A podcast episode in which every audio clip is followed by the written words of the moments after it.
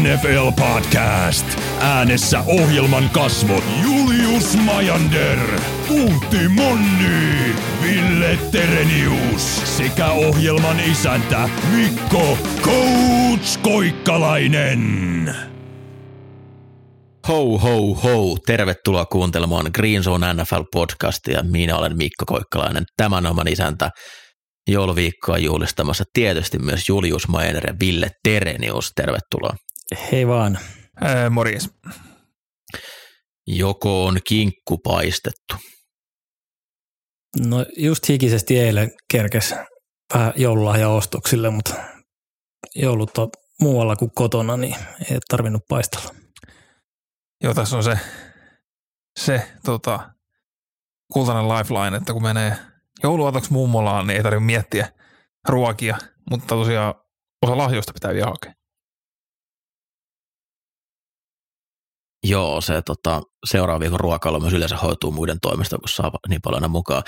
Itse en vieläkään yhtään joululahjaa ostanut. Ajattelin panostaa kaiken siihen lauantai 23. päivän ruljanssiin. Se on mun perinteinen. Lähden silloin riehumaan ja teen kaiken mahdollisen siinä lauantaina.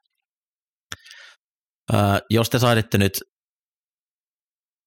jollekin NFL-henkilölle kautta joukkueelle tai yhteisölle antaa jonkun joululahjan, mikä se olisi?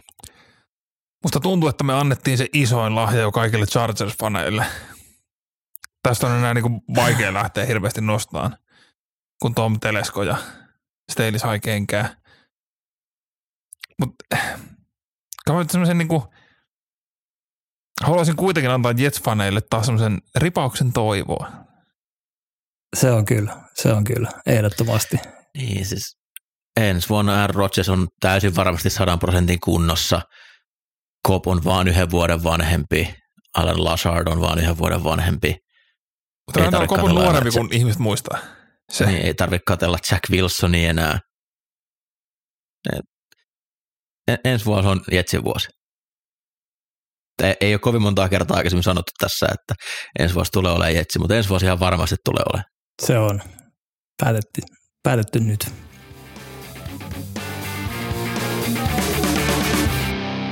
Viime viikon voittajat ja häviäjät.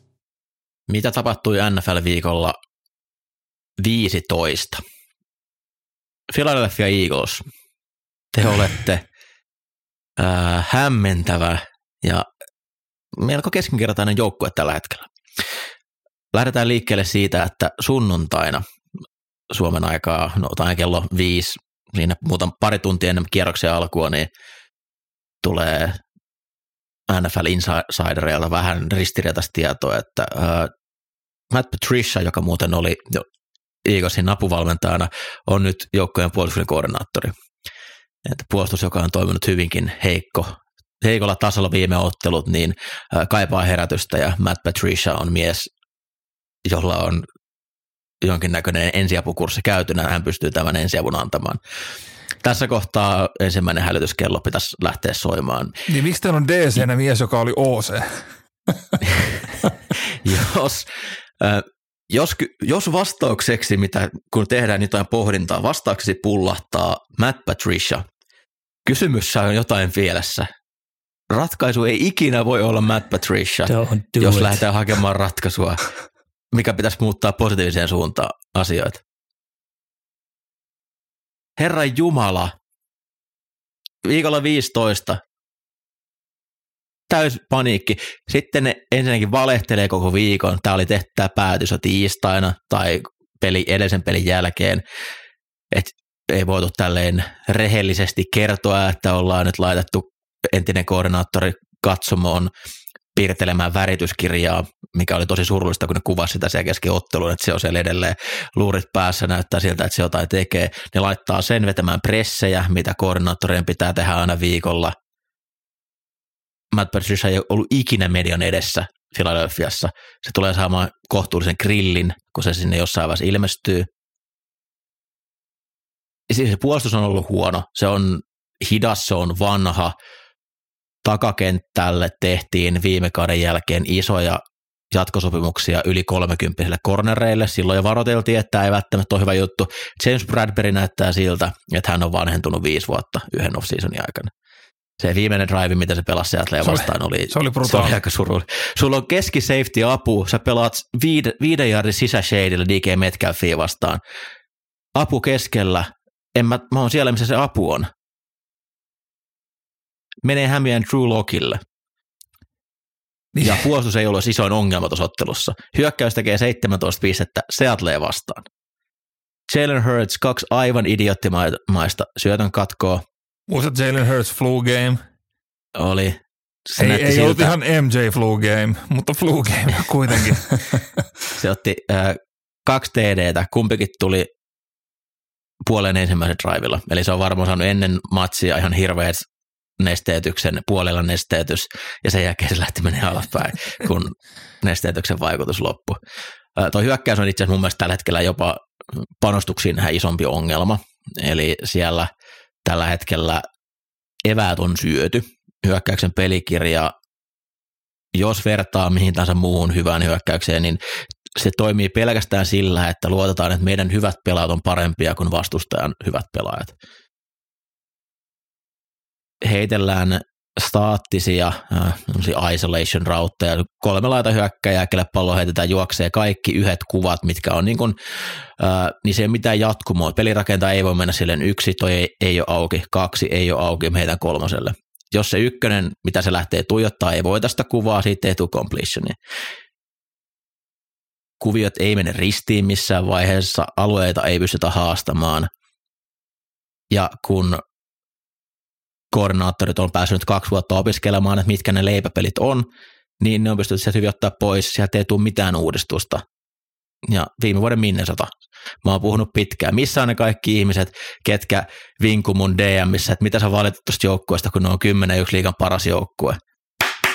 Tässä ollaan. Ne on, ne on kymmenen neljä Mikko, tässä on vielä. Mutta siis Jalen Hurts on pelin jälkeen sanoi, että joukkue ei ole committed enough, mikä vähän nostatti myrskyä vesilasissa. Mutta viimeis kun puhuttiin, nyt lähdetään purkaan tätä Patriciaa. Miksi se päätyi sinne? Pete Carroll, kun sanoin viimeksi, että kun et, et muista, koska Eagles on viimeksi voittanut Seahawks. Pete Carrollin rekordi Eaglesia vastaan HC on 8 ja 0 Seahawksissa. Kuka DC on nujertanut Super Bowlissakin Pete Carrollin?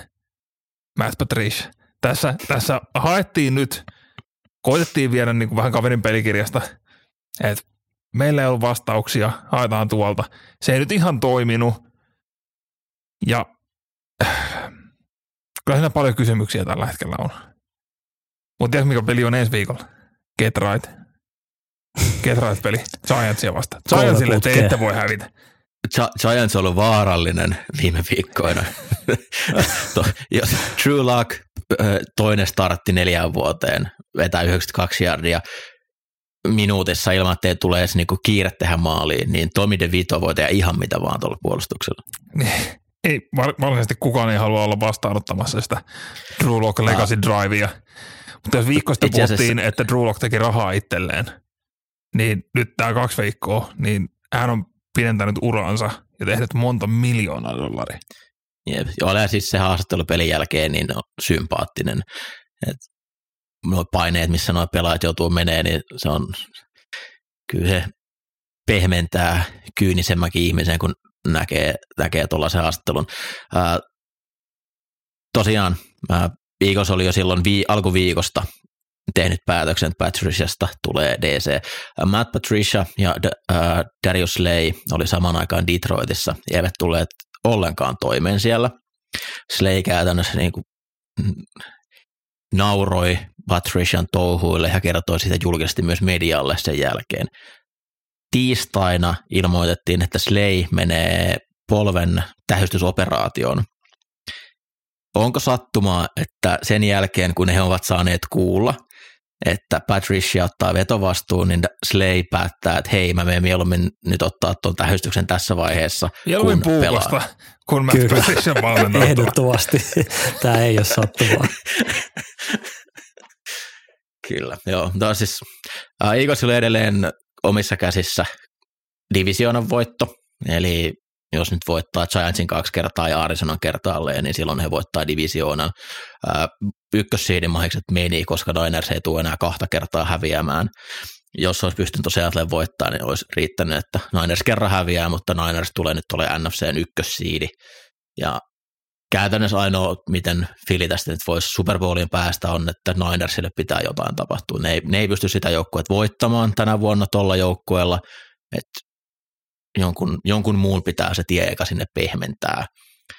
Mutta, Mutta mainitsit juuri Ei. Eaglesia ja Super Bowl, se riittää meille. Kyllä. Samassa lauseessa. Ville, Kai mitä sanot, we did it Joe. Meitä kaikki Chargers-fanit maan päällä. Grinsonen potkujen ajamisessa 100 prosentin osumatarkkuus. Ensin Kanukki Matti, nyt Brandon Staley. Ja kaikkien Chargers-fanien onneksi niin myös Tom Telesko meni nyt tässä mukana. Toki Grinsonen on syytä kiittää Masaa ja Brandonia kovasta panoksesta tähän niin kuin, tämän aikaansaamisessa. Tämä ei olisi ollut todellakaan mahdollista ilman heidän kovaa työpanostaa, mutta tota, Telesko sai palkata kolme eri HCtä Chargersiin. Chargers oli koko ajan se sama Chargers. Se on ehkä vähän niin kuin panosten aikana sama juttu, mutta tota, niin kuin Teleskolla GM-eräpäivä vaan tulee, jos sulla on kolme HCtä ollut. Mikään ei muutu. Ja tavallaan mennään niin kuin samaa kehää vuodesta toiseen. Mutta tämä, niin kuin, tämä meidän osumatarkkuus melkein herättää halulla katsoa nyt kuka on se seuraava. Ja nyt kun tuntuu, että on niin melkoinen drive päällä, pikku heatchecki. Uskaltaisiko alkaa puhua Tomlinista? Äh, ei, ei Steelers huono, on- ei huono. Mm. Steelers on liian vakaa organisaatio ehkä tähän, että tätä uskaltaisi lähteä haastamaan. Mutta Mike Tomlin on nyt hävinnyt tänä vuonna kolmelle ruukien HClle vähintään 14 pisteellä. Ja Tomlinin Steelers on voittanut viimeisestä 56 pelistään yhden 14 pisteen erolla. Ja kuinka monta kertaa se nyt punttasi vastustaa 40? Muun muassa kun he olivat 11, 11 pistettä perässä, eli Fielderilla olisi menneet one score gameen, niin siinä kohtaa kun Tomlin puhutaan, niin tuntuu, että joo, tämä, tämä on vaan luovutettu. Mutta tota, onnea Chargers-fanit ja onnea me. Ja nyt tarvii kyllä niinku tarkkaan miettiä, miten tätä great power comes great responsibility, niin kuin sanotaan. D- DM on auki, että laittakaa, jos, jos te koette, että teillä on ehdokas, niin laittakaa meille tulemaan ja me tarkastetaan, mitä me voidaan asian eteen tehdä. Ihan tosiaan ei, ei tämä on sen verran kovaa työtä, että kesken kauden kaksi saa lähtemään. Se on hurja saldo yhdeltä podcastilta. On. Kyllä. Mutta miten sitten ne joku herrat, jotka tuli tilalle, nämähän on ihan siis keksittyjä nimiä, Giff Smith ja Jojo Wooden. Giff ja Ei- ei- Jojo näitä, on ei ole, näitä herroja ei ole olemassa. Onko se GIF vai CHIF? E, Mä en, mä en tiedä. Miten se nyt lausutaan, Jul? Sovitaan vaikka GIF. Mutta siis kyllähän tuohon peliinkin voi ottaa vähän kiinni. On 42 pinnaa Ridersille ekalla Skiparit Riders ei, koska puntas tämä on kahdesti. vähän huono peli tässä Thursday Nightissa, turhaan tässä on mitään niin kuin sen kummemmin jutella. Ja Mark Davis hän niin kuin sekos siellä omassa aitiossaan, kun se katteli peliä, että mitä täällä tapahtuu. Edellisen viikon nollattu. Niin, just se, että niinku edellisellä viikolla mulla oli voitteessa ja hävi, häviäjissä kirjoitettuna, että niinku, kun Antonio Piersistä niinku alkuun puhuttiin, että no, että niinku, antaa aika hyvän kipinä, mutta sitten, että niinku, että se nyt voi antaa jatkolappua Interim HClle, joka ei saa pistettäkään aikaa. Niin onneksi en ottanut sen kummemmin puheeksi viime viikolla, koska nyt sitten pistettä saatiin aikaa. Julle. Buffalo Bills oli paha mieletön dominointi Dallasia vastaan. Et käytännössä juos Dallasin yli ja, ja tukahdutti puolustuksella niin kuin MVP-kandidaatin Dak Prescottin. Josh Allenilla alle 15, tai siis 15 heittoyritystä, ää, 180 yardia James Cookille maata pitkin, pitkiä driveja, ää, puolustuksen linja pystyi dominoimaan maa. Ja tota, Dallasilla kahdeksan drivea, viisi punttia ja interi. Tämä oli aika, aika mieletön ja siis alle 200 yardia Cowboysille kokonaisuudessaan pelissä, joista 80 tuli vielä niinku roskisajalla Pickle Drivella. Tuossa oli kyllä myrskyvaroitus Billsiltä jatkoon. Joo, tämä siis kokonaisuutena huh heijaa mikä peli. Just, jos lähtee Billsin puolelta, niin iso hatunnosta nyt Joe Bradylle. Bills, joka on ollut allerginen sille juoksupelille, sekä Dabolin että Dorsin alla, uskalsi sadekillissä todeta, että jos nyt ei lähdetä taas hakemaan sillä, että Josh Allen tekee vaan supertaikoja, vaan lyödään palloa meidän parhaan päkin käsiin ja katsotaan, mihin se johtaa. Ja sehän toimii ihan saatanan hyvin. Ja justiin se, että Billsin niin kun, se puolustus, mikä kärsi loukkaantumisista ja näytti hajonneen ihan täysin palasiksi, onnistui pysäyttämään sieltä sen isomman MVP-kandidaati. Ja näin iso ja ison paikan tynkäsuoritus tulee olemaan tosi iso kompastuskivi Däkille MVPn kannalta. Että onhan se hienoa, että kotona kaikki toimii ja hyökkäys rullaa. Mutta jos vieraspelissä vasta niin kuin neljän TDn taka-ajoasemassa saat roskailla touchdown drivein, kun muut olisi ehkä miettinyt, niin että no, laitetaanko me starttereita enää sisään, turpaan on tullut, odotellaan playoffeja, niin hyvin paljon nosti kysymysmerkkejä kaupoisin ympärillä. Buffalosta. Kukilta tosiaan uskomaton matsi, mutta myös siltä linjalta. Dallasin heikkous on ollut se juoksupuolustaminen, mutta yleensä joukkueet ei pysty sitä tekemään, kun ne päätyy niin nopeasti tappioasemalle. Eli siinä mielessä tämmöistä hyvää joukkuefudista Buffalo pystyi pelaamaan, pääsi heti kärkeen kuskin paikalle, jolloin ne sitten pystyi rummuttaa sitä juoksua. Ja hyvin niin kuin oikeastaan samalla pelillä jompikumpi täkkeli pulloa, Cook juoksee siinä takana, ja Dallasin puolustus pääsi sen reunan taivumaan joka kerta. Eli siinä yleensä päätyi aina kaksi puolustajaa samaan käppiin sen pullaavan pelaajan sisäpuolelle, ja Cook tuli sieltä ympäri ja otti aina kymmenen järriä helposti. Mutta se, miten ne on myös kuki heittopeliin, niin se on tosi tässä viime viikolla ollut kyllä makeen näköistä, että juoksee paljon vähän epävarmat kädet. Et välin näyttää siltä, että se on ihan receiveri, ottaa enemmän palloa kiinni, sitten tulee helppoja tiputuksia. Tuossakin matsissa tiputti yhden TD ja Philadelphia vastaan tiputti yhden TD. Mutta kyllä isoin yllätys oli Dall- äh, Buffalo puolustuksen linja. Dallasin OL on ollut niin kivikova, että en uskonut tuommoista näytöstä. Et sieltä tultiin oikeastaan, toki se, että äh, Jack Martin loukkaantui Dallasilta, niin varmasti sekoitti vähän pakkaa, mutta kyllä sieltä vasemmalta puolelta tultiin Smithien ympäri myös. Ja ihan yksinkertaisilta tunteilla näytti siltä, että ne ei olisi koskaan nähnyt, nähnyt ristiinmeno linjassa ja sieltä tultiin monta kertaa heittämään läpi, että on kyllä jos Josh Allen heittää 97 jarria ja peli ei ole tiukka, niin se on aika, aika kova juttu. Jep, ja Dak olisi heittänyt just sen 50 jarria, jos ei olisi mennyt viimeisellä roskailla. Mutta ehdottomasti tästä vielä se niin isoin juttu, missä tarvii mainita tässä, on näettekö pelin jälkeen, mitä Buffalon kovissa tapahtuu? Mietit, että olet James Cook siellä ihan pikkusen antanut kaikkesi ja kantanut koko jengin reppuselässä ja mä teen tänään mitä mä haluan, niin Sean McDermott tulee koppiin ja antaa siinä joukkueen edessä gameballin Josh Allenille – seitsemän heittoa perille, täydet 90 yardia. Hyvä duuni, Josh.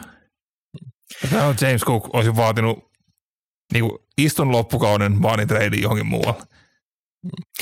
Tota, Sean McDermott on pakko nostaa esille, että sai meiltäkin rapaa tuossa alkukaudesta, että puolustus tai kesken kauden, kun puolustus ei oikein toiminut ja ei ymmärretty sitä OCn, OCn vaihtoa. Mutta me ei tiedetty, että mies on aivan tässä sekopää. Me, me ei otettu. Yksi sukupolven parhaita motivaatiopuhujia. ei, ei noussut esille silloin, kun tämä tuli uutisiin, mutta mies on siis aivan täys sekopää. Hän, hän käytti motivaationa siten, että miten joukkue toimii, miten, miten hyvät joukkueet toimii. Miten, kom, miten kommunikaatio toimii parhaiten? Niin. Se käytti vertauskuvan 9-11 terroristi-iskuja. Että saadaan tämmöinen läpi menemään, niin se vaatii hyvää kommunikaatiota ja semmoista tiivispirittiä. Mm. Siinä on ollut omistautuneita ajat niin kuin sinne joukkueelle ne pojat. Koska Sean McDermott, niin kuin, hänellä on pointti. Nerokasta, nerokasta, että sen jälkeen sä voitat Chiefsin Dallasin, jotta se kaikki unohtuu. Eli käännä valokeila itseensä, ota joukkoilta paine pois. Sen jälkeen pyyhin lattia kahdella mestarisuosikilla. Kukaan ei muista enää sun lentokonejuttuja, mitä sä oot heittänyt. Näin tämä toimii. Onko sä ajatellut itse hyödyntää tätä Ei, ei se jatkossa? ole sen Onko miettinyt mitä tarinoita? Kyllä mä tuossa vähän kynäilen, mutta en paljon sitä vetäisi. Luetaan Iltalehdestä sitten. Uh, Houston Texans ja Demico Ryans ansaitsee suuren hatunnoston, uploadit ja voittajapalkinnon Greensonelta. Ilman huippuluokan tulokas QBta, ilman kahta parasta laitohyökkää puolustuksen paljon loukkaantumisia. Alkuun näytti siltä, että Tennessee tulee kävelemään tuosta yli ja Houstonin pudotuspelihaaveet kaatuu. Ei kaadu, kun Demekon joukkue on niin sitkeä, ja varsinkin, että Tennessee kehtasi pelata vanhoissa Houston Oilers-pelipaidoissa Houstonia vastaan. Äh, Mike Frabel tulee Stetsoni päässä, mikä oli äh, Houstonin valmentaja, mikä tämä nyt oli tämä, tämä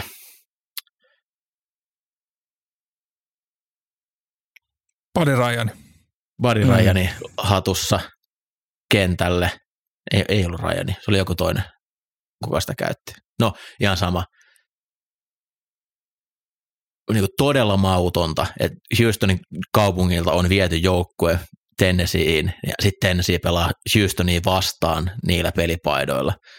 Ja oli täydellinen karman isku, että Houston pystyy ottelun voittaa. Ei se nyt kaunista ole, ja se ei tule kaunista, jos Stroud ei pysty pelaamaan. Toivottavasti olisi nyt jo pelikunnossa, mutta Se hieno, oli muuten hieno Von voitto. Phillipsi, jolla oli Von Stetson. Phillips, kyllä. Niin oli. Kyllä, kyllä. Ja tota, Demico Ryans on hieno, hieno valmentaja, äärettömän komea ihminen, mutta hieno valmentaja myös. Mutta tähän peliin ehdottomasti se, niin kuin, jos linebackeri tulee kohtaan Derek Henryä, joka on viimeisessä viidessä pelissä Texansia vastaan juossut 1018 jardia 7,1 jardin keskiarvolla, niin en, en muista ihan hetkeä, milloin olisin nähnyt puolustukset noin myyvän siihen, että pysäytetään juoksu. Juoksuhan pysähtyi. Derek Henry juoksi 16 kertaa, sai 9 jardia. Tai semmoiseen 0,6 keskiarvoa. Inansa jäätiin tästä viimeisen viiden pelin saldosta, mutta tota, Demeco Ryansista näkyy, että Henryhän ei minun joukkueen yli juoksi. Ville, Jaa, mihin me jatketaan? Jatketaan ehkä tähän niinku viikon isoimpaan häviäjään. Packers, perinteet, legacy, Lambeau Field, paljon puhuttu Frozen Tundra, Aaron Rodgersit, Brett Favret, paha paikka vierasjoukkueelle tähän aikaan vuodesta. Ja sitten joku Candy Ass hyvänkelin joukkue Floridasta, kubena Baker Mayfield, tulee joulukuun lopulla teidän vieraaksi, pyyhkii Packersilla lattiaa, heittää täydellisen 158,3 reitingin.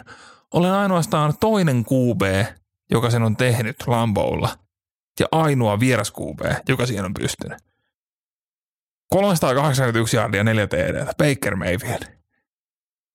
Siellä Green Bayn osuuskunnassa on nyt melkoisen tilannekassauksen paikka, että mitä meistä on tullut, miten tähän tilanteeseen on päädytty. Et joku, Joe Barry tuskin ehtii kesken kauden saada potkuja, mutta kun, kunhan tuo kausi päättyy, niin ole hyvä pakkaa veitsi ja poistu. Sillä ei vaan voi tuossa kohtaa antaa tuommoista peliä Baker Mayfieldille. Siis Lambeau Ja Field joulukuussa tammikuussa, se tarkoitti jotain. Se, onko tämä nyt niitä ilmastonmuutoksen tuomia vakavia vaikutuksia, että Lambeau Field ei ole enää mitään? Matt LeFleurin ensimmäinen tappio joulukuussa päävalmentajana. Tulee Baker Mayfieldille. Ja Tampa otti aika hyvän askeleen kohti pudotuspelipaikkaa tuolla voitolla. Mutta siitä on tosiaan nyt kaksi viikkoa, kun Packers voittaa Chiefsin. Ja Ei Siitä. uskois. siitä on tultu nyt jon, jonin verran alaspäin, että Barry on ollut Packers-fanien hampaissa pitkään. Moni varmasti ehkä olisi odottanut, että ei, ei olisi enää tänäkään vuonna ollut tuon joukkueen koordinaattori. Ja siinä on hirveä määrä korkeita varausvuoroja. Niin kuin paperilla hyvää talenttia, kun katsoo niitä yksittäisiä pelaajia, niin siellä on paljon hyviä pelaajia hyvän luokan starttereita ja kun ne lyödään yhteen, niin se pitäisi pystyä tekemään parempaa tulosta, mutta tuntuu, että jokainen hyökkäyksen koordinaattori pystyy laittamaan sen puolustuksen semmoiseen asemaan, että siellä Preston Smith peittää linebackerina jotain slottireceiveriä. Se toistuu viikosta toiseen.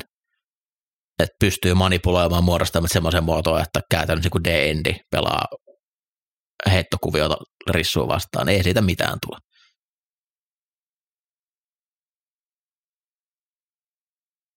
Packersin kausi on paketissa. Vii Julle.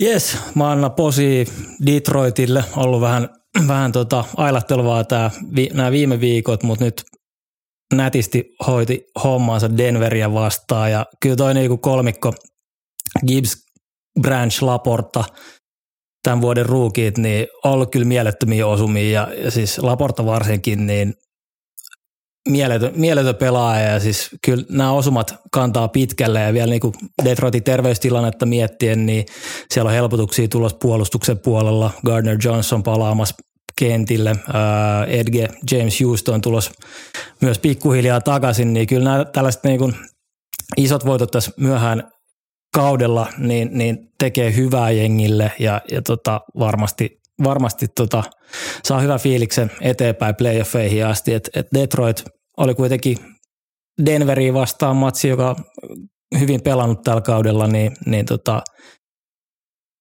tip of the cat, cap to Denver.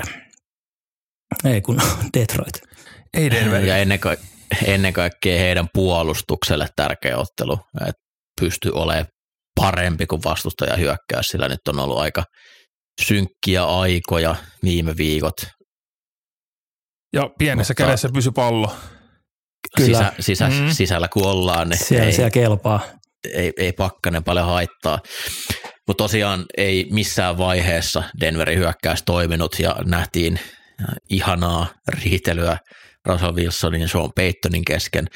Ja sitten pressissä Sean Payton sen jälkeen sanoi, että hän oli tuomarille vain vihainen, että hän ei, ei, ei, Se on Se, mitä niin hän sanoo peli- se mitä hän pelirakentajalle sanoi ei kuulu kenellekään, mutta hän oli vaan tuomarille vihainen siinä hetkessä. Mutta kyllä kaikesta näkee, että jos, jos Peyton vaan voisi, niin hän ei kutsuisi pelejä Russell Wilsonille. Puhutaanko ihan hetki New York Jetsistä? Oh. Tuossa jo, jo, joululahja jo heille lähetettiin, mutta äh, siis mä en tiedä, mulla on vähän sama fiilis nyt kuin lapsena tajusin, että joulupukki ei ole olemassa. Aaron Rodgers ilmeisesti valehteli meille. Siis vit, Ja- ihan älytön shokki. Mitä? Hän ei ole sittenkään pelikunnossa tänä vuonna. Mä en siis, mä en tiedä ihmiset, kun te, teet viedään jotain, mitä te toivotte oikein kovasti. Se voi olla, että te olette haaveillut jostain työpaikasta ja te ette sitä saanut, mutta tämä oli mulle samanlainen tilanne. Siis matto alta. Mihin tässä maailmassa enää voi uskoa? Oh, Ja näin jouluviikolla. Siis mä olin täysin varautunut siihen, että joo, siinä on vietetty kiva kiva joulu perhepiirissä, syöty hyvin, saatu ehkä joku, joku, jonkun sukkapaketin joululahjaksi, avaan telkkari ja pääsee katsomaan, kun hän Rodgers taas pelaa. Ja Mm. 13 Sitten sanoit, ei- viikossa Agesen on uusia. Tämä ei ollutkaan realistista missään vaiheessa. En, en mä tiedä, mitä tässä pitäisi tehdä. Ei ihmisille pidä näin käydä. Jack Wilson palasi myös aika kovaa maan pinnalle. Ää, Jets ei myös niin kuin, tiedä, miten loukkaantumisen pitäisi käsitellä. Eli ensin ilmoitetaan, että Wilson lähtee puoleen viettoon, koska hänellä on nestehukka. Puoliajalla selviää, että hänellä on pää kipeä, mutta se ei ole aivotärähdys. Hän ei tule pelaamaan, mutta ei ole aivotärähdys, mutta pää on kipeä. Ja kolmannenneksi aikana se on aivotärähdys. No mutta kato, se, se, se, ja just se, niin kuin, se, se, että se oli niin kuin pää, se tuli just jotenkin siinä niin kuin kolmannen neljänneksen alun jälkeen. Että jos sillä se lähti nesteytykseen vähän etukäteen puoliajalle. Että siellä on vedetty kaksi tippaa ja juotu viisi litraa vettä. Ja, mutta tämä ei ole aivotärähdys, tässä on nyt vaan tämmöistä.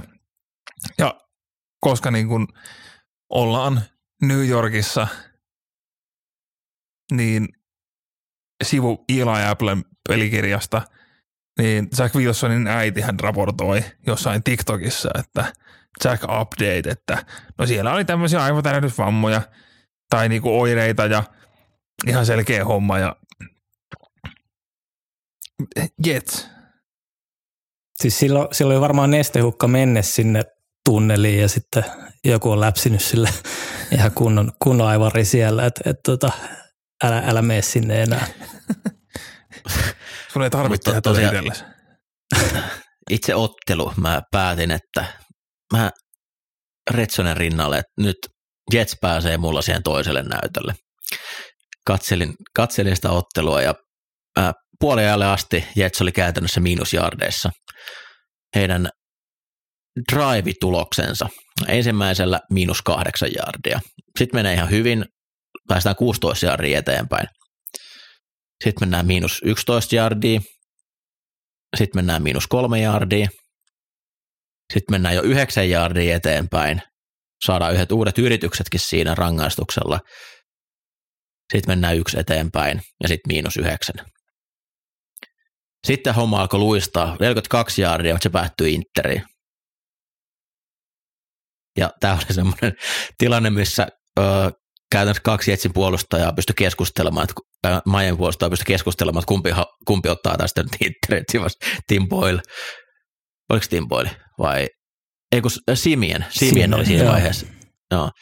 Heitti semmoisen tikkarin sinne taivaalle, että Siis voi kuulostaa siltä, että tämä puoliajalle mennessä neljä jardia hyökkäystä olisi vähän, mutta tämä on 2015 vuoden jälkeen vähiten. Silloin joulukuun puolivälissä Riders meni puoliajalle miinus 12 jardilla Broncosia vastaan.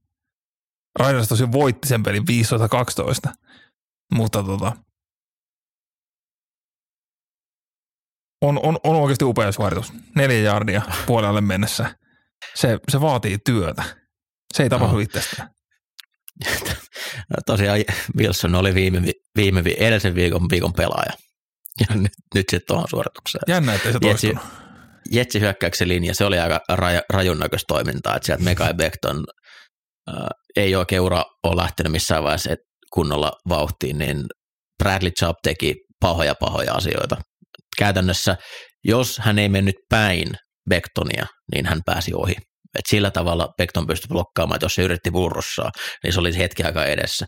Mutta jos se meni kumpaakaan suuntaan sivuttaissuunnassa, niin pääsi milloin taas ohi siitä. Ja ihan sama ketä siellä oli, niin kukaan ei pystynyt blokkaamaan. Miami, Miami kyllä oli täysin, täysin ylivertainen tuossa ottelussa. Puhutaanko sitten viikon Jees. parhaasta pelistä? No Niin kuin me kaikki En Atlanta, Atlanta.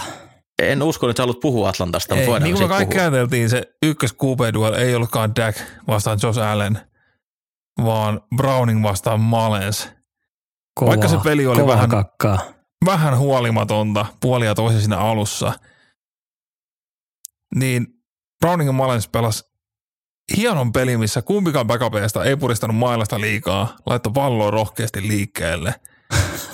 Tarjosi katsojille peli, missä molemmat heitti yli 300 jardia vähintään kaksi TD. Tiedätkö, miten harvinaista se on nykyään NFLssä? Tämä oli kauden kuudes peli, kun se tapahtuu. Ja joo, siellä tuli ehkä koko liikavuoden hauskin Interi, kun Nick Malensia vietiin kenttään. Mutta paljon sitä niin kuin, mitä oikeasti kuvapelaaminen, niin kuin, se näyttää hauskalta. Molemmat niin kuin, teki kovaa tulosta ja se peli, niin kuin, se oli viihdyttävä kattoa. Ja vaikka se sitten loppui Minnesotan maailmanhistorian säälittävimpiin tushpush-kopioihin, jossa tuodaan koko jengin pienin mies työntään kuupeita takaa. Brandon Powell, joka on joku ehkä 75 kiloa kamat päällä ja märkänä. Mutta tota, se, että se eka kerran kokeilet sitä, ja että ei, tämä ei vittu toimi, mitä tehdään? No kokeillaan nyt vielä toisen kerran se sama. Niin peli päättyi, minusta tappio niin kun oli, oli ehdottomasti jo siinä kohtaa syytäkin, mutta oli viihdyttävä matsi. Aivan T. kipeitä koppeja. T. Higginsin TD siinä lopussa. Tämän vuoden hienoin, hienoin kiinniotto. Ei tuu kovin montaa mieleen viime vuosilta, joka menee ton ohi. Se kurotus ja aivojen toiminta, että se tajuaa, että hetkinen, mähän voin tästä kauhaista ton pallon tonne maalilinjan yli. Michael Jordan venyvällä kädellä Space Jamista tyyppi. Se, se oli siis aivan uskomaton suoritus. Joo, se Malensin Interi on lähes yhtä, yhtä hieno. Se oli ihan Mutta- älytön suoritus. BJ Hill on, pääsee monni, monni kulta kerhoon, kaksi viikkoa putkeen pikki. se, se oikeasti pystyy meneen kertomaan sinne takakentälle, että teillä on ollut vähän down-vuosi tänä vuonna, mutta mä voin antaa pari vinkkiä, miten näitä intereitä otetaan, pojat. Öö, Onko Jullalla vielä jotain? No nostaa pieni hattu Flakollekin, jardit se kun kasvaa. David Joku on supertähti Flakon kanssa ja Stefanskille isot uploadit kyllä. Joe heitti ehkä vähän villiksi tänä No, viikonloppuna, vähän villiksi, mutta niin se kuuluukin olla. mutta tämä on Flakko on ollut viikosta toiseen juuri tarpeeksi ja se, mitä niinku Joe on. Te Flakko, eli yli 200 jardia, kaksi TDtä, vähintään kaksi TDtä ja vähintään yksi interi joka viikko. Sitä on Flakko pohjimmiltaan aina ollut ja tulee aina oleen. Ja se toteuttaa sitä edelleen kovalla tasolla. Ja hän teki myös vissiin NFL-ennätyksen, eli ensimmäiseen kolmeen peliin uudessa joukkueessa kukaan ei ole ikinä heittänyt yhtä paljon jaardeja kuin mitä hän, hän on nyt heittänyt. Ja se on joku Clevelandin 9500 jardia, seitsemän TD. Joo, Intereet on myös viisi, mutta se No, nyt, niin, Se Niin, kuuluu niin. Pikku juttu. niistä tulee, Joo, niitä joo. menee. Ja se, äh, Amari Cooperin TDC, se heitto. Se heitti Se siinä vai, niin kuin kolme sekuntia ennen kuin Cooper edes breikkasi siihen kuvioonsa tyyliin. Ai vitsi, se oli makea. Äh, ei niin makea QB-suoritus kokonaisuudessaan Trevor Lawrence. Valitettavasti sitten lo, selvisi lopulta, että hänellä oli aivotärähdys jossain vaiheessa tullut ottelua, mutta peli ei ollut hirveän hyvä Lawrenceilta missään vaiheessa. Ja Jaguars on oikeasti menettänyt tuon divisioonan hallinnan ihan täysin. Siinä on kolme joukkoa nyt tasatilanteessa. Mutta ja ensimmäisen puolen Jaguars, kaksi missattua field goal, kumpikin oli yli 55 jardisia, eli vaikea suorituksia, mutta nykyään tuntuu, että yli 60 on vaikeaa, sen, sen alta pitäisi kaikki mennä sisään. Sitten Lorenze tiputtaa pallon scramble-tilanteessa, siis niin kuin ihan puhtaasti tiputtaa pallon vastustajan kympillä, Mikä siitä oli lähtee käden mitta? Mun En mielestä, muista. on aika, mun mielestä sillä on aika monen lapio, että ei, ei pitäisi olla siitä, Niin, siitä okei. kiinni. Ja sitten viimeinen drive ennen puoliaikaa. Ilman aikalisia Jaguars pääsee todella hyvin, joku 15 sekkaa kellossa päästään vastustajan vitoselle, kello jää käymään, saadaan peli käyntiin, ei mitään vikaa, et ei spaikata, ihan hyvin voidaan heittää feidi, mutta sun pitää heittää se helvetin feidi, sä et voi mitään muuta heittää. Lodas päättää heittää se quick outin pallo ykköselle, kello kuluu nolliin. Neljä drivea, mistä olisi pitänyt tulla pisteitä, mistä ei tullut yhtään. Ja he oli huonompi joukkue Baltimorea vastaan, kyllä, että Baltimore ansaitsi sen voittonsa, mutta ihan hirveästi annettu mahdollisuuksia, kun pelirakentaja pelaa noin heikosti. Todella sääli, että Keaton Mitchell sai jonkun krampin siinä toisella puolella ja on nyt loppukauden sivussa. Mä en varma, oliko se Erittäin nyt low niin- vai high ankle, mutta jotain siinä kai niinku nyrjähti. Todella, todella sääli, sillä ihan hemmetin viihdyttävä pelaaja ja toi todella hienon räjähtään elementin tuohon Baltimore hyökkäykseen, mitä he tulee kyllä nyt kaipaamaan loppukauden. Äh, Onko Villellä vielä jotain? Haluatko puhua sitä Carolina Panthersista? No voidaan me Puhutaan. kerran nyt hetki, miten Atlanta hävistä. Koska heillä on Desmond Ritter. Se on Atlanta Falcons. siis aloitetaan Carolinan puolesta. Carolinalla on nyt 2 12 rekordi. Ilman, että he on tänä vuonna johtanut vikalla neljänneksellä yhtäkään pelisekuntia. Mikä on hatunnoston arvoinen suoritus. Ja sen lisäksi tämä oli eka peli, jonka Panthers voitti niin, että ne ei ollut vikalla neljänneksellä yli yhden pisteen tappioasemassa sitten lokakuun 2018.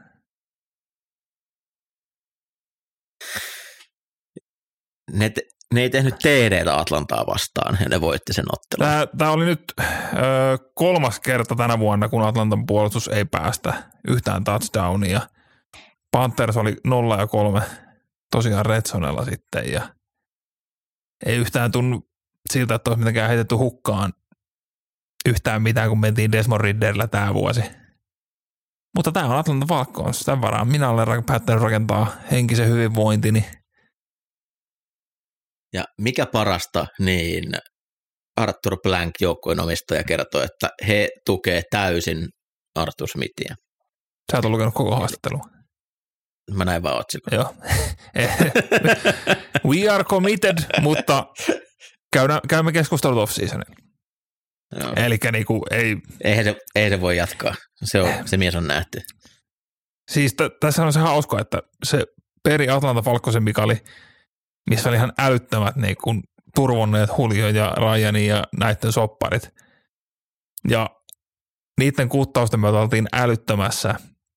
No eka vuosi mentiin vielä Ryanilla, mutta ilman Julioa ja niin kuin se, että tota, älytön cap heillä päällä. Molempina vuosina 70 rekordi.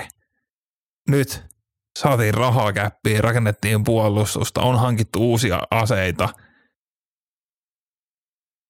Ja tää taitaa mennä myös 70 rekordiin tämä vuosi. Ne oli viime vuonna yksi liikan parhaimpia juoksujoukkueita. Sitten ne varas Generational running backin top 10, ja nyt ne on yksi liikan huonoimpia juoksujoukkueita. Sieltä puuttuu kolme aloittavaa OL, se näkyy aika rumasti tälläkään juoksupelissä. Se, mikä niinku alkukaudesta toimi juoksupelissä, niin se ei ole yhtään Ei, mitään. ei ole tällä varmaan hetkellä. koko kautta ollut sivussa. Ei ole, mutta Herra. siis tavallaan alkukaudesta se juoksu vielä toimi.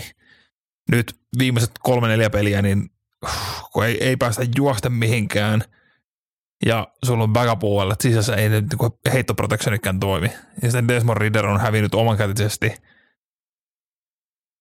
kolme peliä ainakin tänä vuonna. Mukaan luettuna tämä.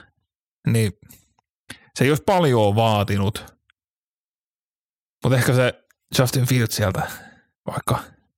Tai jos se Burrow koetaan, että se on vähän taakka nyt siellä Cincinnatiissa, kun Browning on. nyt varaa. Edellisen kerran, kun Carolina kohtasi kotonaan Atlantan, me oltiin Tämmöisenä sateisena syyspelinä.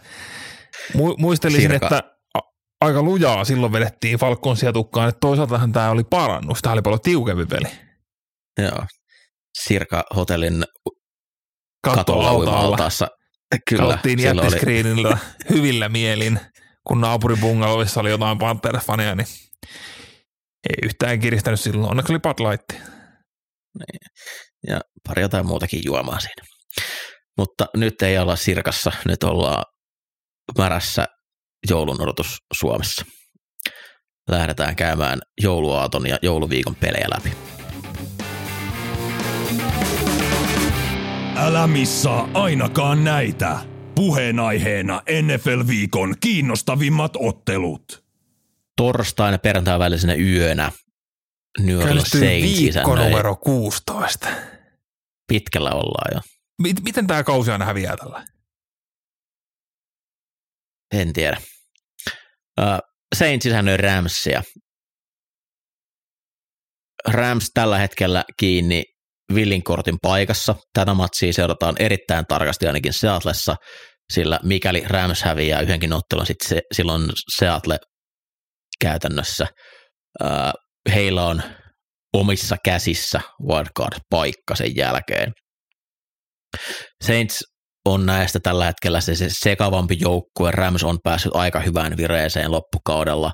Pidän heitä tässä kyllä niin kuin selkeästi parempana joukkueena. Toi Kaarin johtama hyökkäys on, on sen verran huono, että pukanakua ja ennen kaikkea huippuvireen löytänyt Cooper Cup, niin tulee kyllä olemaan mielestäni riittävää, että Ramsten matsin voittaa.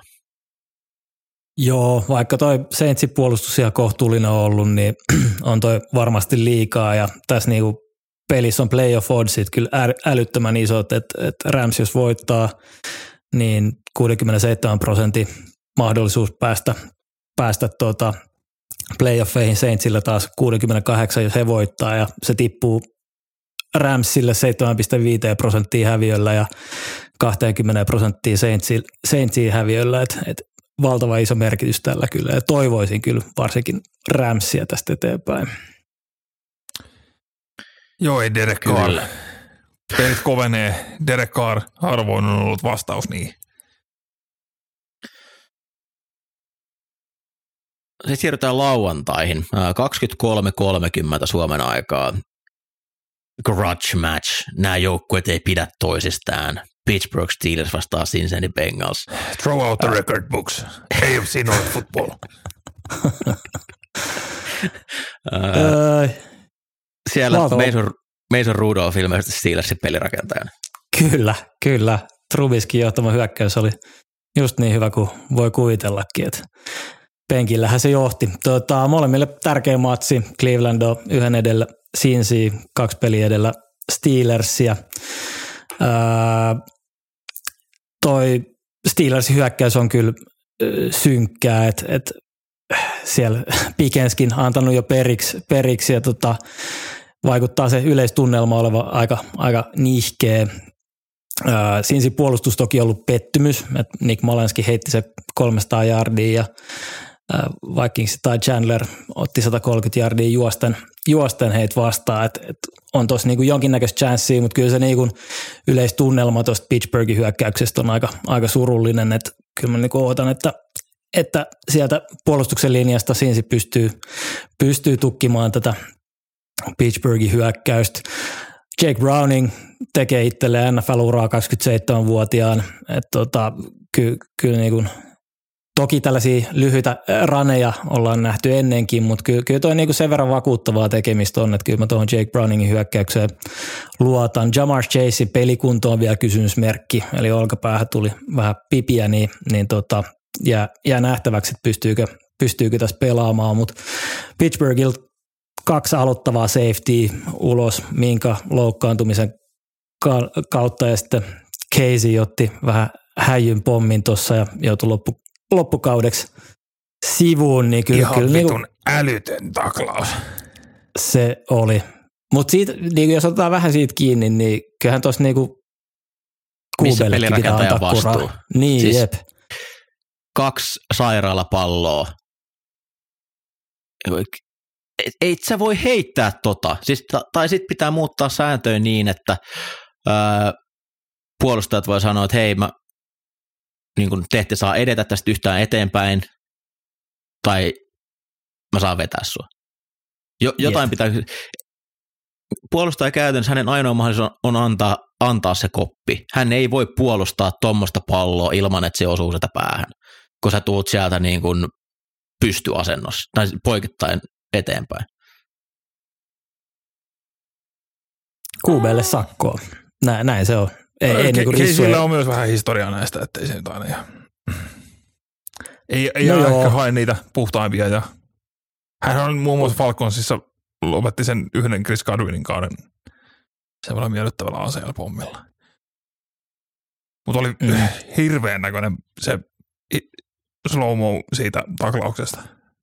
Jep, se, se oli pahan näköinen. Mutta joo, kyllä Sinsi pitää sitä hoitaa ja pitää playoff toiveet elossa.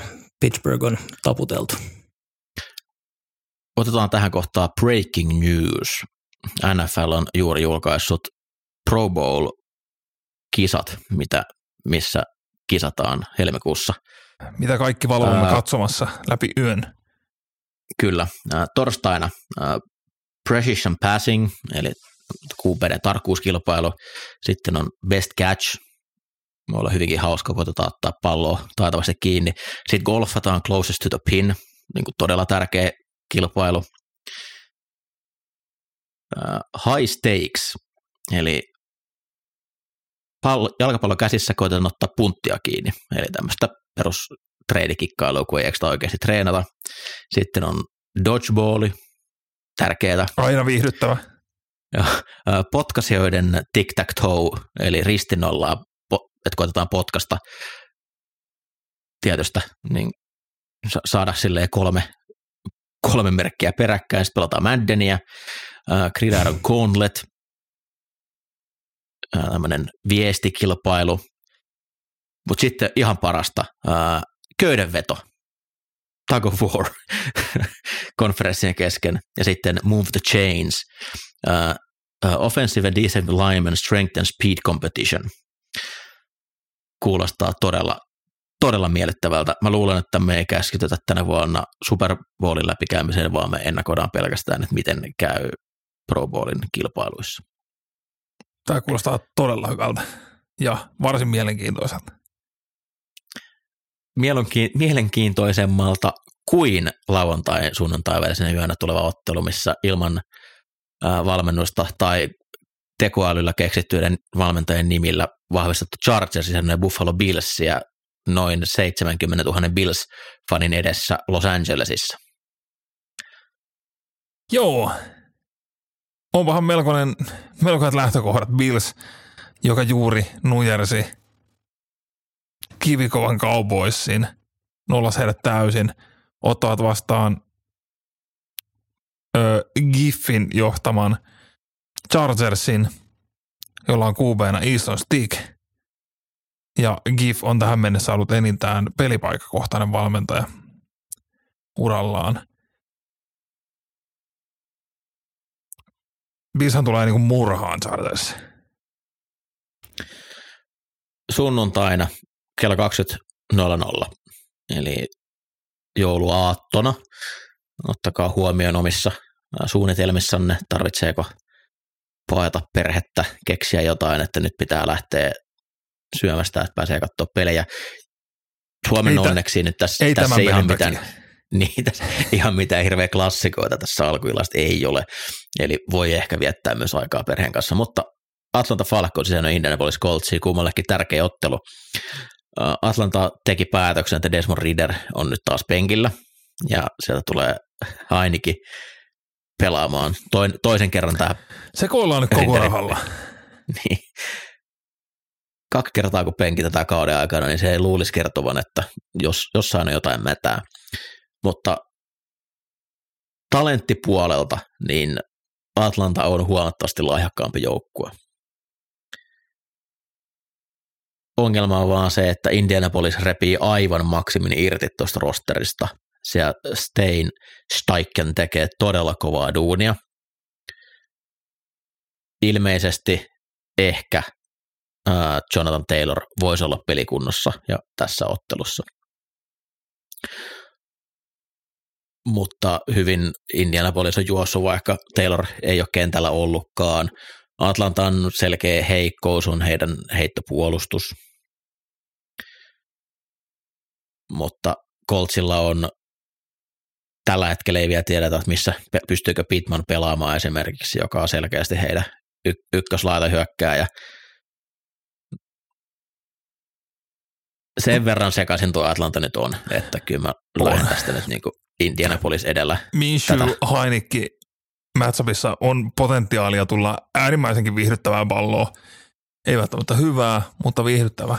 Isoin mielenkiinto tähän Coltsiin liittyen on se, että viime sunnuntaina heidän corneri Tony Brown ja Rissu palauttaja Isaiah McKenzie oli healthy scratcheja, jonka jälkeen tuliko se maanantaina se tieto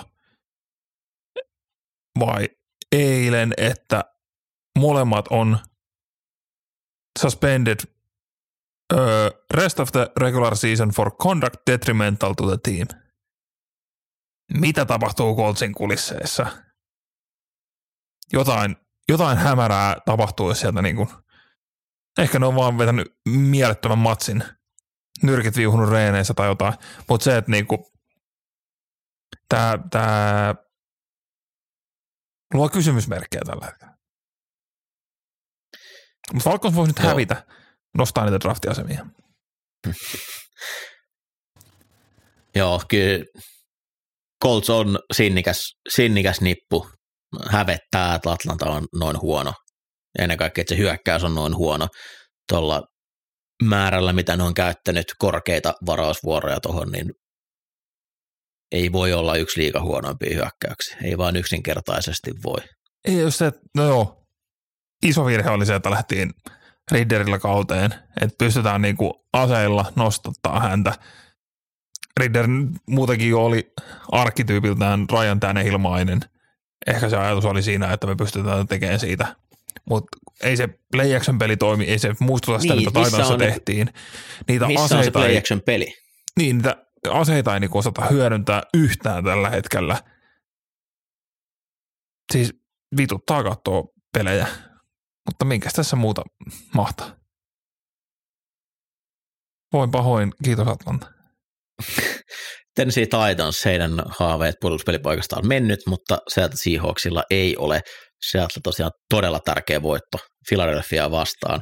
Tällä hetkellä he katselee ikkunan ulkopuolelta, mutta mikäli ää, tosiaan esimerkiksi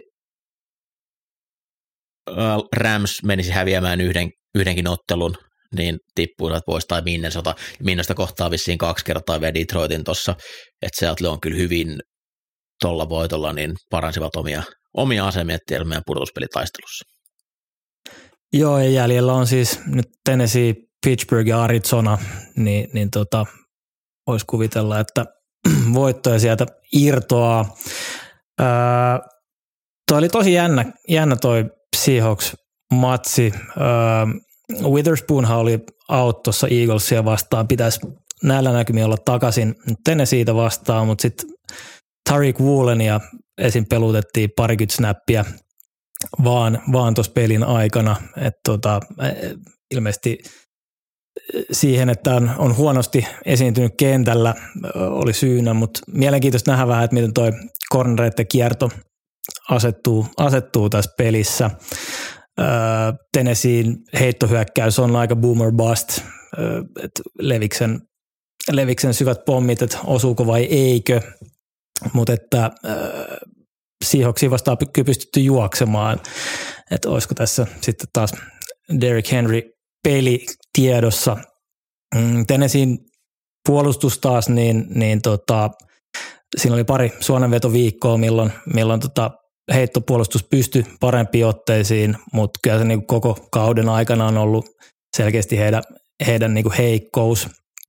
Et, et Gino takaisin ja, ja tuolla rissukalustolla, niin eiköhän, eiköhän tämä Seattle, peli kokonaisuudessa tule olemaan.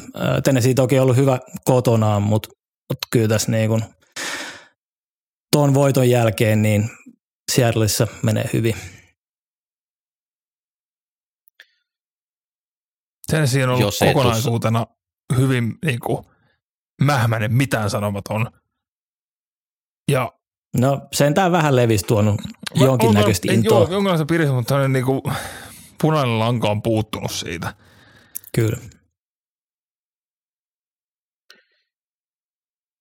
Ne on ne osa-alueet, minkä, mikä Tennesseeissä on toiminut pitkään. Että on voinut luottaa siihen Derek Henry, ottaa kovat jaarit silloin kun pitää ja mitä pidemmälle ottelu menee, niin hän toimii paremmin. Tuntuu, että häntä on käytetty niin paljon, hän se vissiin vieläkään kuin joku 27 tai 28. Et ikä, iän puolesta ei niinkään, mutta hirveä määrä kantoja viime vuosilta, niin näyttää ainakin siltä, että ei ole sama pelaaja enää fyysisesti.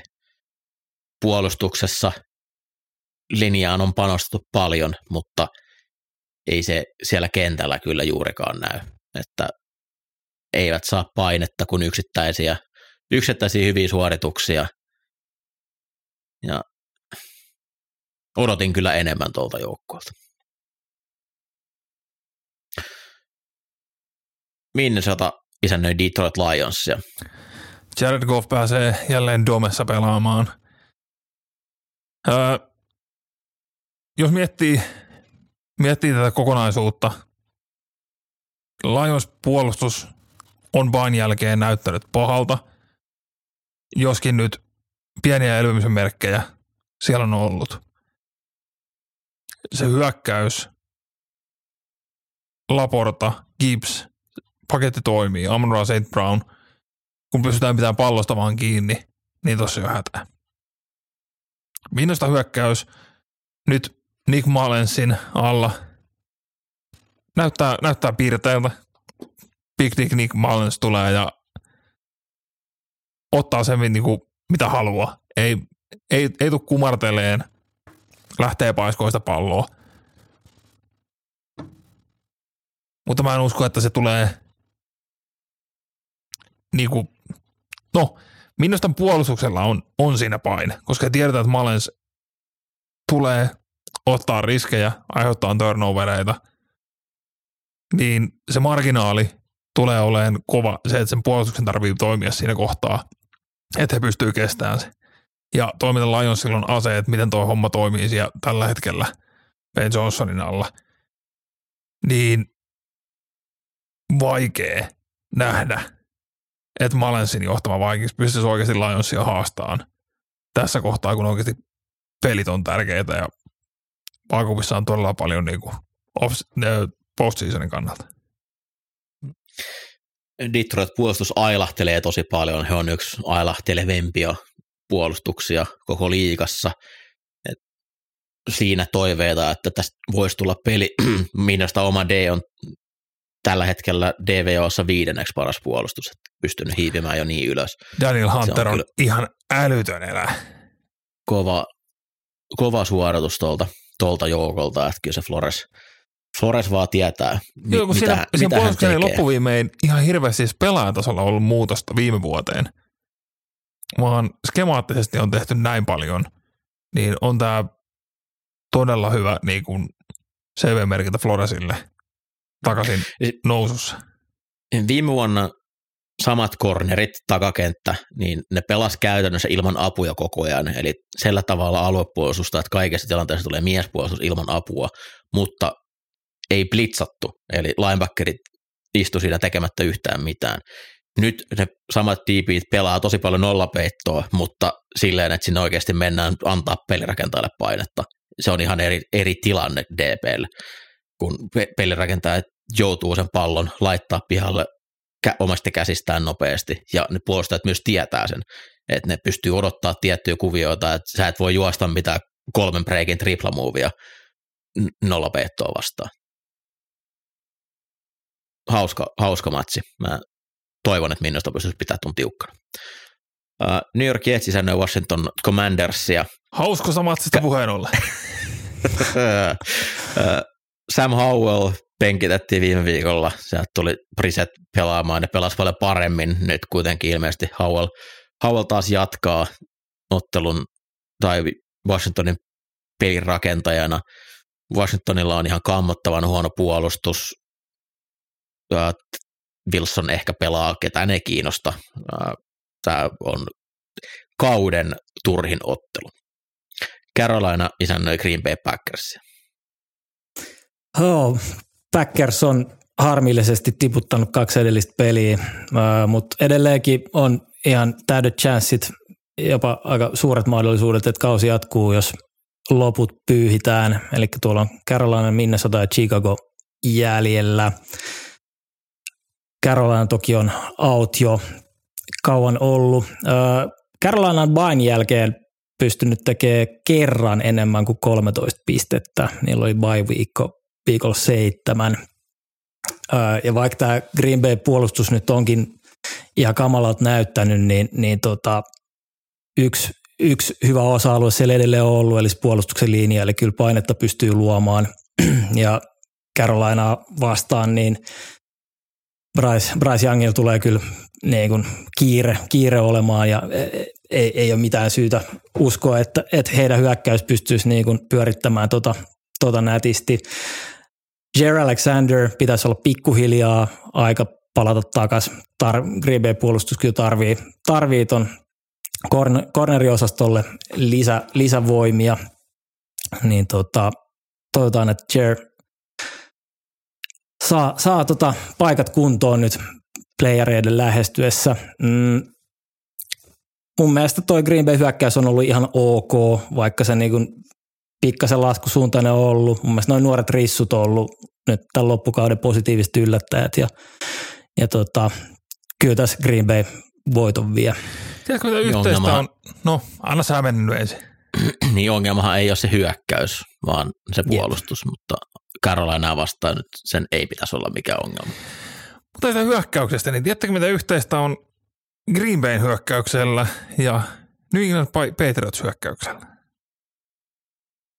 Ne ovat liikan ainoat kaksi joukkuetta, jossa ei ollut kertaakaan tänä vuonna sadan juoksijaa tai sadan receiveriä.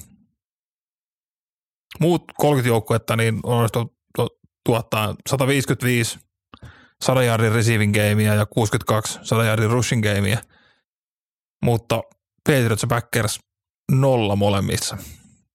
Hmm. Sanoisin, että toisella noista on ihan tulevaisuutta. Packersilla, Packers on ehkä vähän siinä mielessä erilainen, että siellä on niinku ruokittavia nuoria lupaavia suita useampia ja päkit on vähän eri lailla, tai niinku jaetaan päkellä vastuuta. Mutta tota, tämä voisi olla sellainen peli, missä Packers onnistuu tekemään noista jomman kumman vaikka vahingossa. Houston isännöi Cleveland Brownsia. Tällä hetkellä CJ Stroud on edelleen aivotärähdysprotokollassa, eikä Mikä harjoittelemaan todella huonoa. Heikkoa. Jos tässä kohtaa keskiviikkona et, et vielä ole reenivahvuudessa, niin se todennäköisyys, että oot pelaamassa, ei ole järin suuri. Öö, Clevelandin puolustus kaikilla mittavuilla liikan kärkipuolustus. Ongelmat on siellä hyökkäyksen puolella. Miten Flakko, miten villiksi heittäytyy tällä viikolla. Houstonin puolustus on vähän ailahdellut, mutta näyttänyt aina pa, niin pikkuhiljaa paremmalta. Nelson ja Stingley on ihan makea corneripari ollut ajoittain. Mutta tämä tulee hyvin paljon riippuun siitä, niin kenen QBn Houston tulee sinne marssittaa. Jos Traudia ei ole, niin tästä on hyvin vaikea tehdä peliä, ellei Flacco ke, ke. ota omaa rooliaan ja heitä palloa myös Houstonin pelaajille. Case Keenum vastaan toi Clevelandin puolustus ei, ei kuulosta hirveän ihanalta. Siellä on... Siinä on haasteita. Varsinkin kun Houstonin laitehyökkäät on myös palasina, niin tosiaan tällä hetkellä näyttää kyllä aika vahvasti siltä, että toi olisi, olisi Clevelandin heiniä ja tosi vaikea ennakoidakin, kun ei tiedä, että kuka siellä pelaa. Että. Mutta tosi huonolta näyttää, jos, jos tällä kohtaa viikkoa ei Strasbourg Arena, niin hyvin epätodennäköistä, että pelaa. Sitten siirrytään kello 23 jälkeiseen aikaan. 23.05 alkaa Floridan paikallisvääntö Tampa Bay vastaan Jacksonville Jaguars. Ja tässäkin on tilanne, missä emme tiedä, pystyykö Trevor Lawrence pelaamaan. Hän, on, hän sai aivotärähdyksen ja keskiviikkona kun ollaan, ei, ei ole vielä siitä päässyt pois, että saisi treenata ja tämä matsi muuttuu aika paljon, että pelaako siellä CJ Bedhart vai Trevor Lawrence. Ja Tampa on yllättävän sitkeä joukkue ja on positiivinen yllätys tälle kaudelle. Ennen kaikkea, miten hyvin ne on saanut Mayfieldin pelaamaan, tuo hyökkäys ylipäätään, se näyttää järkevältä siellä tehdään asioita, missä hän on hyviä, he ruokkii palloa niille pelaajille, ketä pitää ruokkia Evans jälleen yli tuhat jardia ja näyttää siltä, että hän edelleen välittää ja mun mielestä Tampa on menossa ton Divarin voittoon. Tämä olisi tärkeä matsi voittaa, että saisi to, niin kuin hyvän voittavalla rekordilla pelaavan joukkueen päänahan. Toki jos Lorenz pelaa, niin kyllä silloin Jacks on, on tässä edellä, mutta tällä hetkellä mä en itse usko, että Lorenz pystyy pelaamaan, joten kokonaisuutena Tampa on silloin tasaisempi joukkue. Jacksin puolustus on hyvä, ja mun ne pelasi kohtuu hyvin myös Ravensia vastaan, sai pakotettua välillä Lamar Jacksonin virheisiin, ne sai paljon painetta, mutta eivät vaan pystyneet säkittämään. Jackson on niin ilmiömäinen pelaaja väistelemään sitä painetta, mutta Mayfield ei ole sitä. Ja Mayfield luulee olevansa, se koko ajan yrittää rimpuilla ja pyörii ympyrää siellä, mutta paineen kautta, vaikka, vaikka Bedhard sattuisikin pelaamaan, niin toi puolustus voi pitää ottelun, ottelun heille mahdollisena voitettavana pelinä, mutta seuratkaa, miten, miten Jacksonvillen kokoonpano elää, että he taisi yhden pelin rakentaa sainata tällä viikolla, mikä kertoo aina siitä, että ollaan hyvinkin epävarma, että pystyykö ykkönen pelaamaan, mutta viimeistään sitten 18.30 tulee ilmoitus, että pelaako, mutta jos, jos ei pysty treenaamaan tällä viikolla, niin sitten hän ei myöskään pelaa, perjantaina on, ollaan varmasti viisaampia. Chicago Bears vastaa Arizona Cardinals. Jos Jets Washington oli turha ottelu, niin, niin on tämäkin. Tämä, tämä voisi olla mielenkiintoista, jos Mooney olisi pystynyt pitää pallosta kiinni Helmeri-tilanteessa. Sä rissuuta hirveän paljon koko ajan. Joo, niin. No siis tota, Bears puolustus on ollut tämän loppukauden ihan kiva. Mm, ja Trey McBride Arizonalla on osoittautunut löydöksi se aika lailla tästä matsista. Olihan siinä Bears jo. vie. Mm.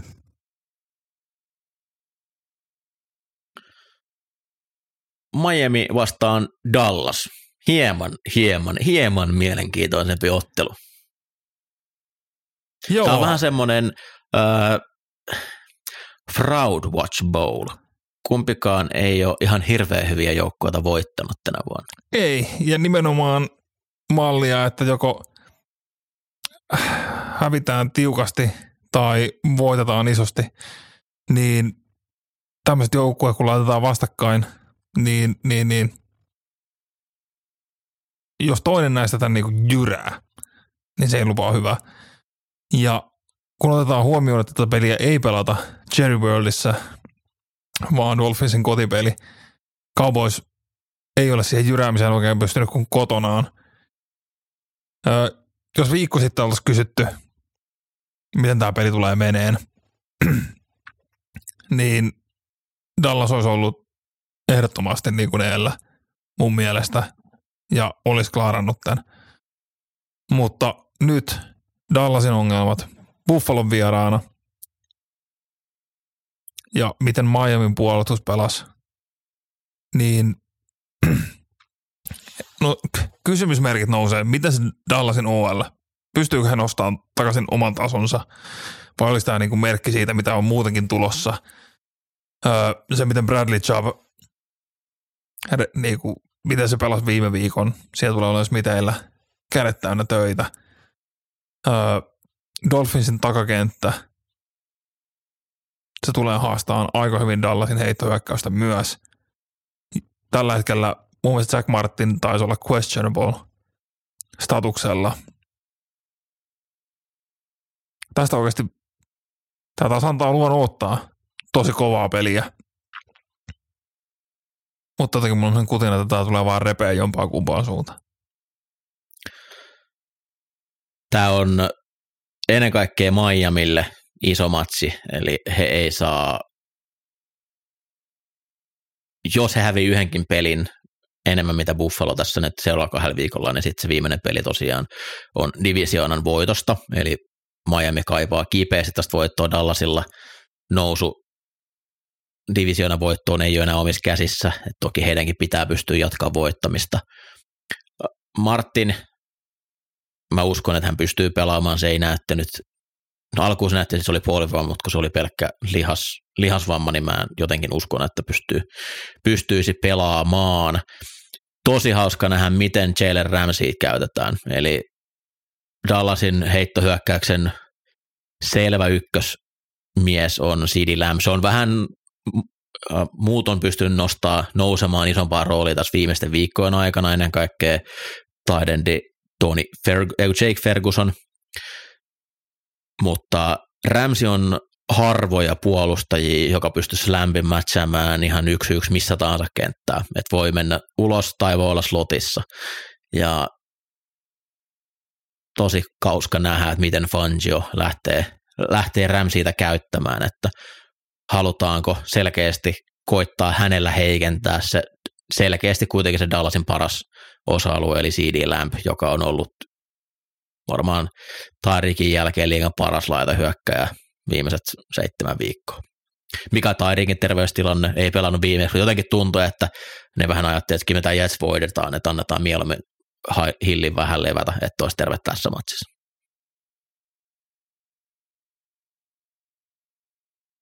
Kova, kova peli. Toi Miami hyökkäyksen linja on myös välillä ollut vaikeuksissa ja toi Dallasin kova stunttiporukka, kun tuot tulee, niin siinä on äh, hyvät, hyvät matchupit. Ai että, tää, tämä on todella suuressa katsannossa itsellä, kun on fatsa täynnä ruokaa ja toiveessa vaan pysyy hereillä koko peliajan. Joo, tämä on jo niinku oikeasti hyvä peruste sanoa ei perheelle. Nyt tarvii katsoa palloa.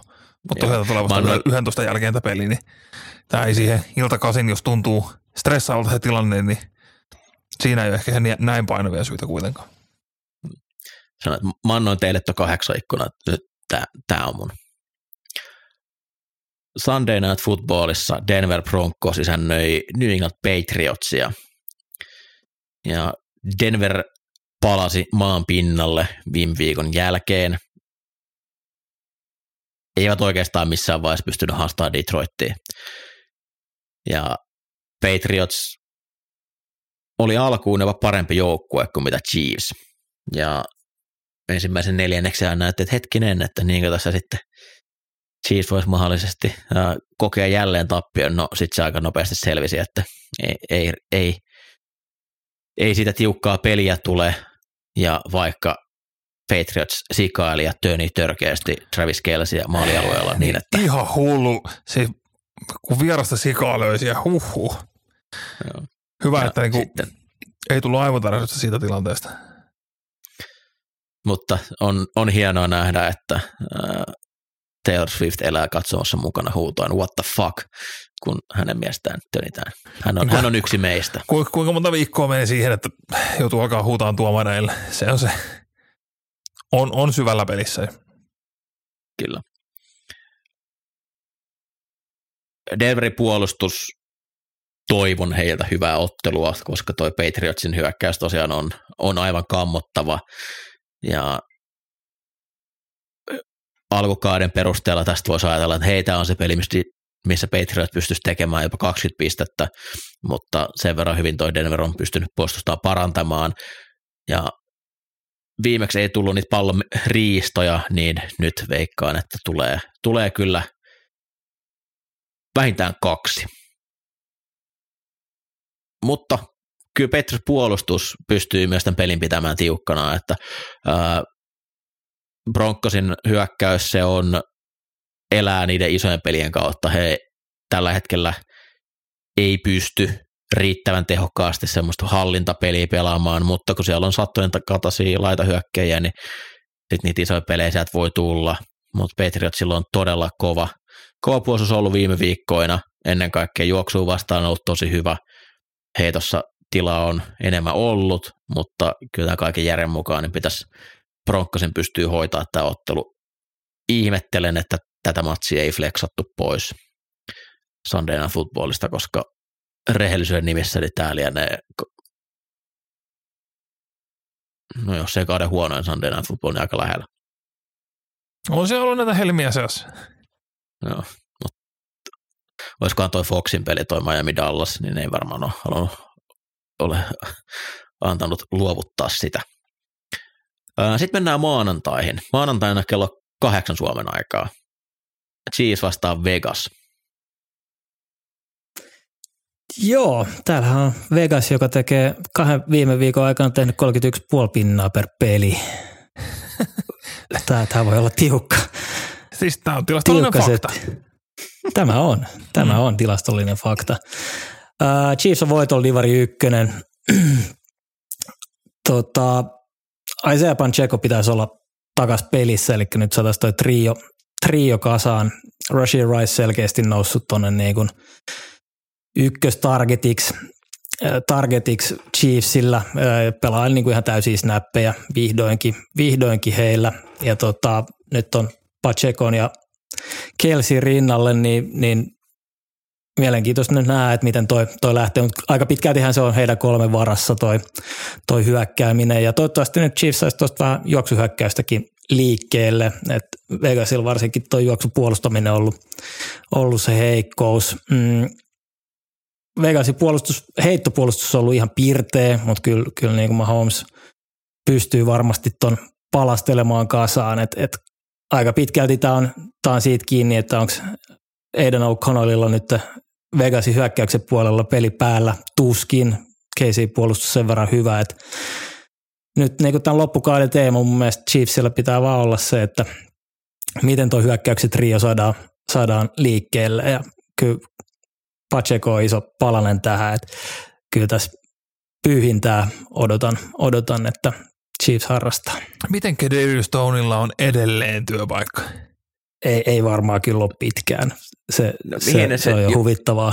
Jos joka viikko tulee yksi Interi sen takia, eikä sitä vieläkään minkä heitetty, niin mitä, mitä pitäisi tapahtua? Siis- Se pitäisi varmaan niin itse kaatua mahdollisen polven päälle, niin sitten se ehkä lähtisi. Niin siis, tämän, tämän viikon Interi PFF Sam, eli Sam Monson twiittasi vertaskin sitä, että että Kedarius Stone on niin kuin keljukoo kojootti jalkapalloasussa. Et se, se, se alkoi olla niin kuin farsimainen piirroshahmo, joka vaan pystyy uudella, uusia tapoja löytää.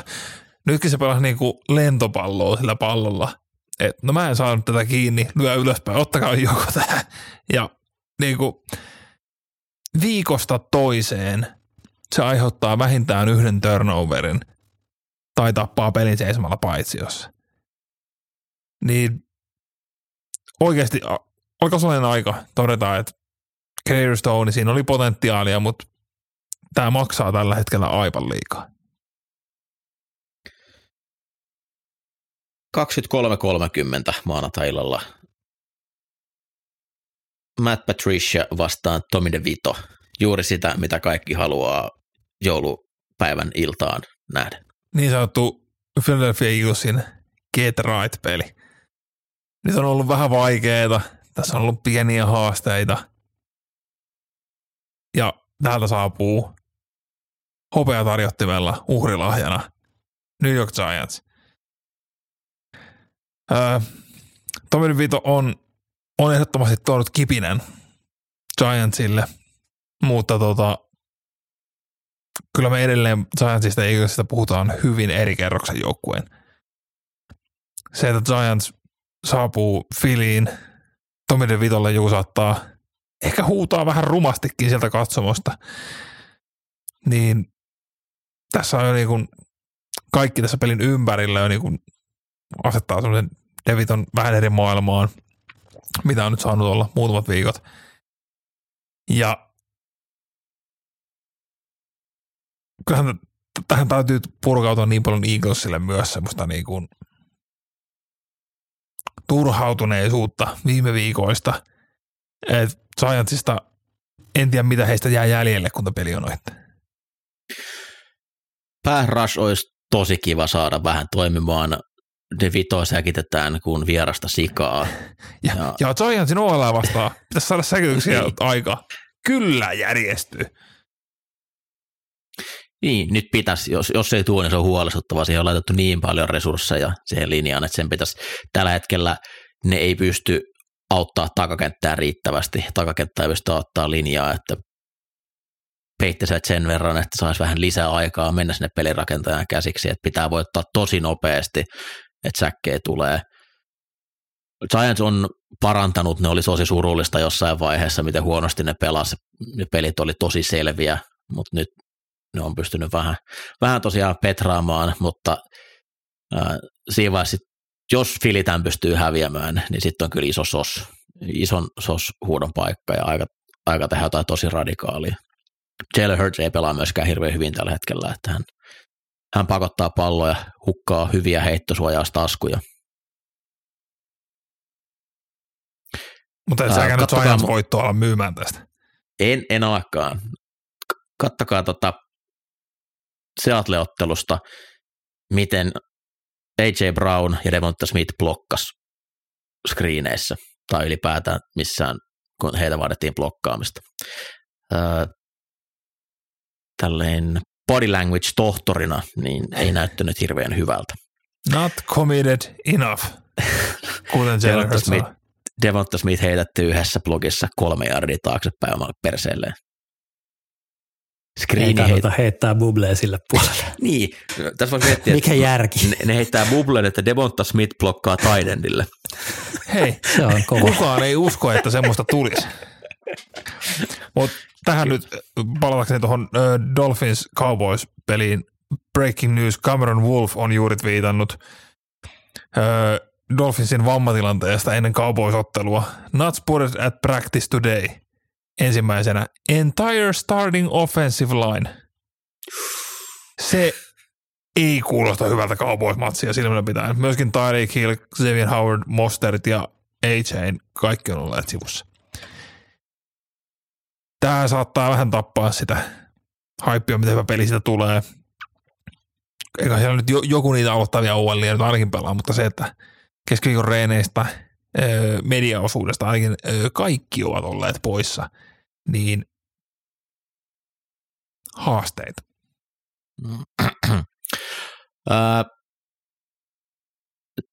ehkäpä kauden ottelu, ehkäpä tulevan Super Bowlin ennakko. San Francisco 49ers vastaan Baltimore Ravens. Kummankin konferenssi ykkösjoukkue tällä hetkellä vahvasti menossa kohti ykkössiideä ja bye weekia ja sitä kautta pelkkiä kotimatseja pudotuspeleissä. Tässä saatetaan ratkaista MVP, Lamar Jackson, Brock Purdy, kumman joukkue voittaa, koko media tulee heikuttamaan pelkästään sitä. tuo MVP-keskustelu alkaa tulla jonnin verran korvista, se ärsyttää mua, miten yksittäisiä pelejä yliarvioidaan. Se, että Purdy heittää kolme semmoista TDtä Arizonaa vastaan viikolla 15, että lähin puolustaja on 15 jaarin päässä, niin se nostetaan, että tässä on nyt MVP. Ettekö te näe, että se on MVP? Joo, se voi olla liikaa MVP, mutta ei sen takia, että se pelaa hyvin Arizonaa vastaan. Mennään itse otteluun. Kun Niners hyökkää, Baltimore puolustaa. Ninersilla on liigan paras hyökkäys tällä hetkellä. Baltimore on hyvin lähellä, että heillä ei olisi liigan paras puolustus. Mutta juoksupuolustus on se pienoinen ongelma Baltimorella, jos siellä joku nyt on. Niners tulee antaa palloa McCaffreylle ja paljon, ja tässä tullaan haastamaan takakentän silmiä, kakkoskerroksen, kolmoskerroksen silmiä, eli siellä tapahtuu paljon liikettä, joko ennen snappia tai snapin aikana. Pallo voi päätyä jonnekin ihan muualle, mihin se alun perin näyttää. Baltimoren linebackerit, Roquan Smith etunenässä, hän on aivan ilmiömäinen sivurajalta sivurajalle juokseva pelaaja. Et jos yksi tukimies pitäisi tästä liigasta tällä hetkellä ottaa, kuka voisi McCaffrey vastaan pelata sekä tarvittaisiin heittoa vastaan, että myös sit niin kuin ennen kaikkea juoksee, kun noin sivu, sivusuuntaan noin pelit paljon menee, niin Rokon Smith olisi mun valinta. Ninersin OL kokonaisuudessaan, niin Baltimorella on tosi tasainen DL. Siellä on paljon pelaajia, ketkä pystyy monet tekemään hyviä yksittäisiä suorituksia. Pystyykö ne riittävän nopeasti antaa painetta ja ennen kaikkea, että pystyisivät takakentällä sen verran sekoittaa Birdin lukuja, että hän ei voi mennä aina siihen ykköslukuun. Pitää vähän palloa käsissä, jotta noin DL pääsis tarvittaessa sitten säkittelemään, tai palloa niin, että siellä on takamiehillä mahdollisuus ottaa pallo interiverosti kiinni. Toi niin sairas toi se hyökkäys, heillä on käytännössä jokaisen pelipaikan paras pelaaja tällä hetkellä. Divo Samuel on mun mielestä joukkojen MVP, sitten tulee McCaffrey, sitten Birdie, ja se kertoo vaan, miten sairas jengi on, että Kitle ei edes mainita, vaikka se on helvetin hyvä, tai Aju, joka on pelannut kokonaisuudessa paremman pelikauden kuin mitä Debo Samuel on. Trent Williams, liigan paras linjamies. Toi on aivan uskomaton yksikkö. Oliko se niin, että Ninersin juoksun EPA oli 0,3 parempi kuin hän juoksi vasemmalle kuin juoksi oikealle? Siinä on joku semmoinen pieni trend-efekti. Kyle Hamilton poimikaa Ravens puolustusta numero 14 safety, pelaa paljon lähellä linjaa, blitzailee ja hän voi myös olla se, joka pelaa paljon McCaffrey vastaan, kun McCaffrey on heittokuvioita juoksemassa. Ehkäpä kauden paras hyökkäyspuolustusmatchappi. Ja vielä molemmin puoli, niin ihan sama kumpi hyökkää niin siellä on kärkihyökkäys, kärkipuolustus kentällä. No ei, tämä on se, tämä on niinku se prime time, tämä on se ribeye se on tämä. Sitten jälkiruoka ei ole ihan niin hyvä tällä kertaa, mutta ei sekään huonoa. Baltimore hyökkää Niners puolustaa. Uh, Keaton Mitchell tosiaan loukkaantui valitettava ja tässä ottelussa olisi ollut tosi hauska nähdä, miten Ravens olisi pystynyt juokseen Ninersia vastaan. Ninersin jos nyt oikeasti yksi heikko juttu pitäisi löytää, niin se on heidän oma juoksupuolustus. Esimerkiksi Arizona viime viikolla yli 200 yardia, ja mitä yhteistä on Baltimorella Arizonalla vikkelä pelirakentaja. Ja läpi vuosien Ninersia vastaan on option QB omaavat hyökkäykset pystynyt juoksemaan. Uskon vahvasti, että se on myös, millä Baltimore tulee tähän otteluun lähteen Lamarilla voi olla 15 pallonkantoa tässä ottelussa.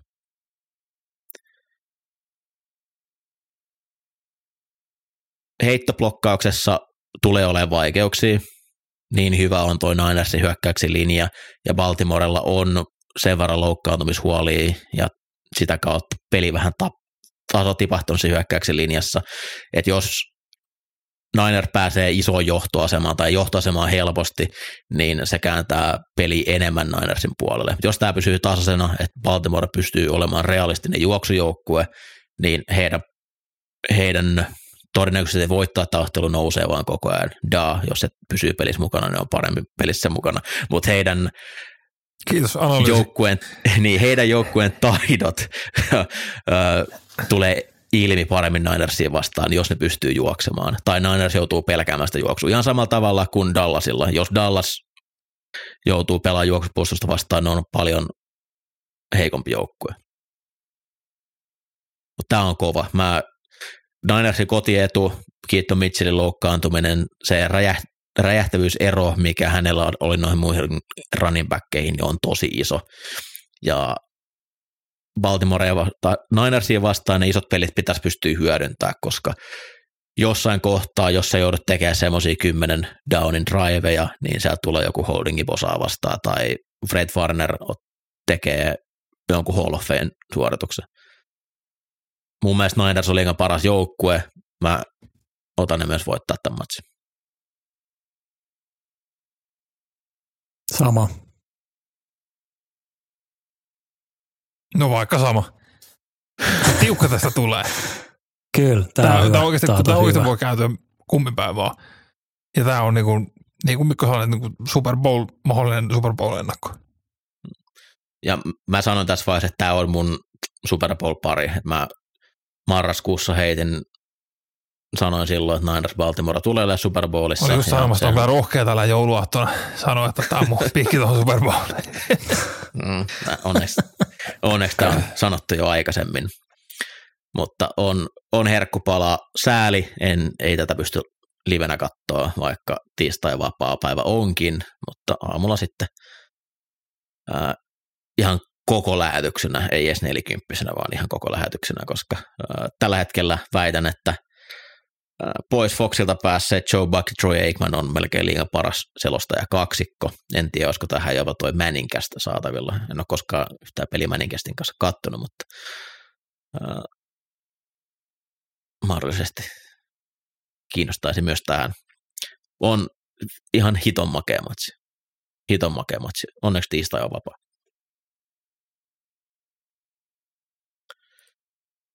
Näin.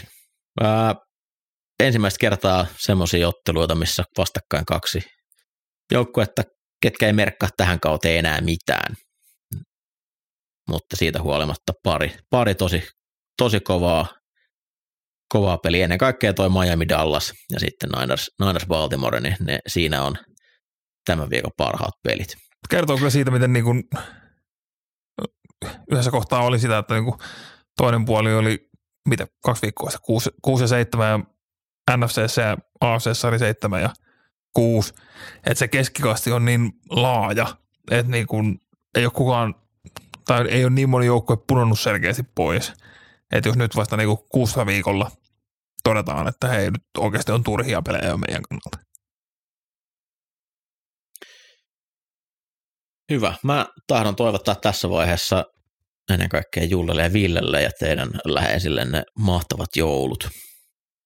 Sitä samaa, sitä samaa. Samoin, ja ensi viikolla sitten kaikille joululahjana pidetään toi Blind Resume jakso, vai mitä? Ei muuten ei, ei, pidetä. ei muuten pidetä. Mä, mä en tuu, jos meillä ei ole Blind Resume. Sit sä et tuu. No sit sä et tuu, meillä ei ole blind resume tänä vuonna. Meillä on Blind Resume ensi viikolla. Ei ole. Meillä ei ole blind resumeita. Siitäkin huolimatta kaikki, kaikista parhainta joulua myös meidän ihanille kuuntelijoille. Palataan asiaan ensi viikolla. Nauttikaa, olkaa rauhassa ja muistakaa, olette parhaita. Hyvää joulua. Moi moi. Hyvää joulua. Öö, joulu ja morjes.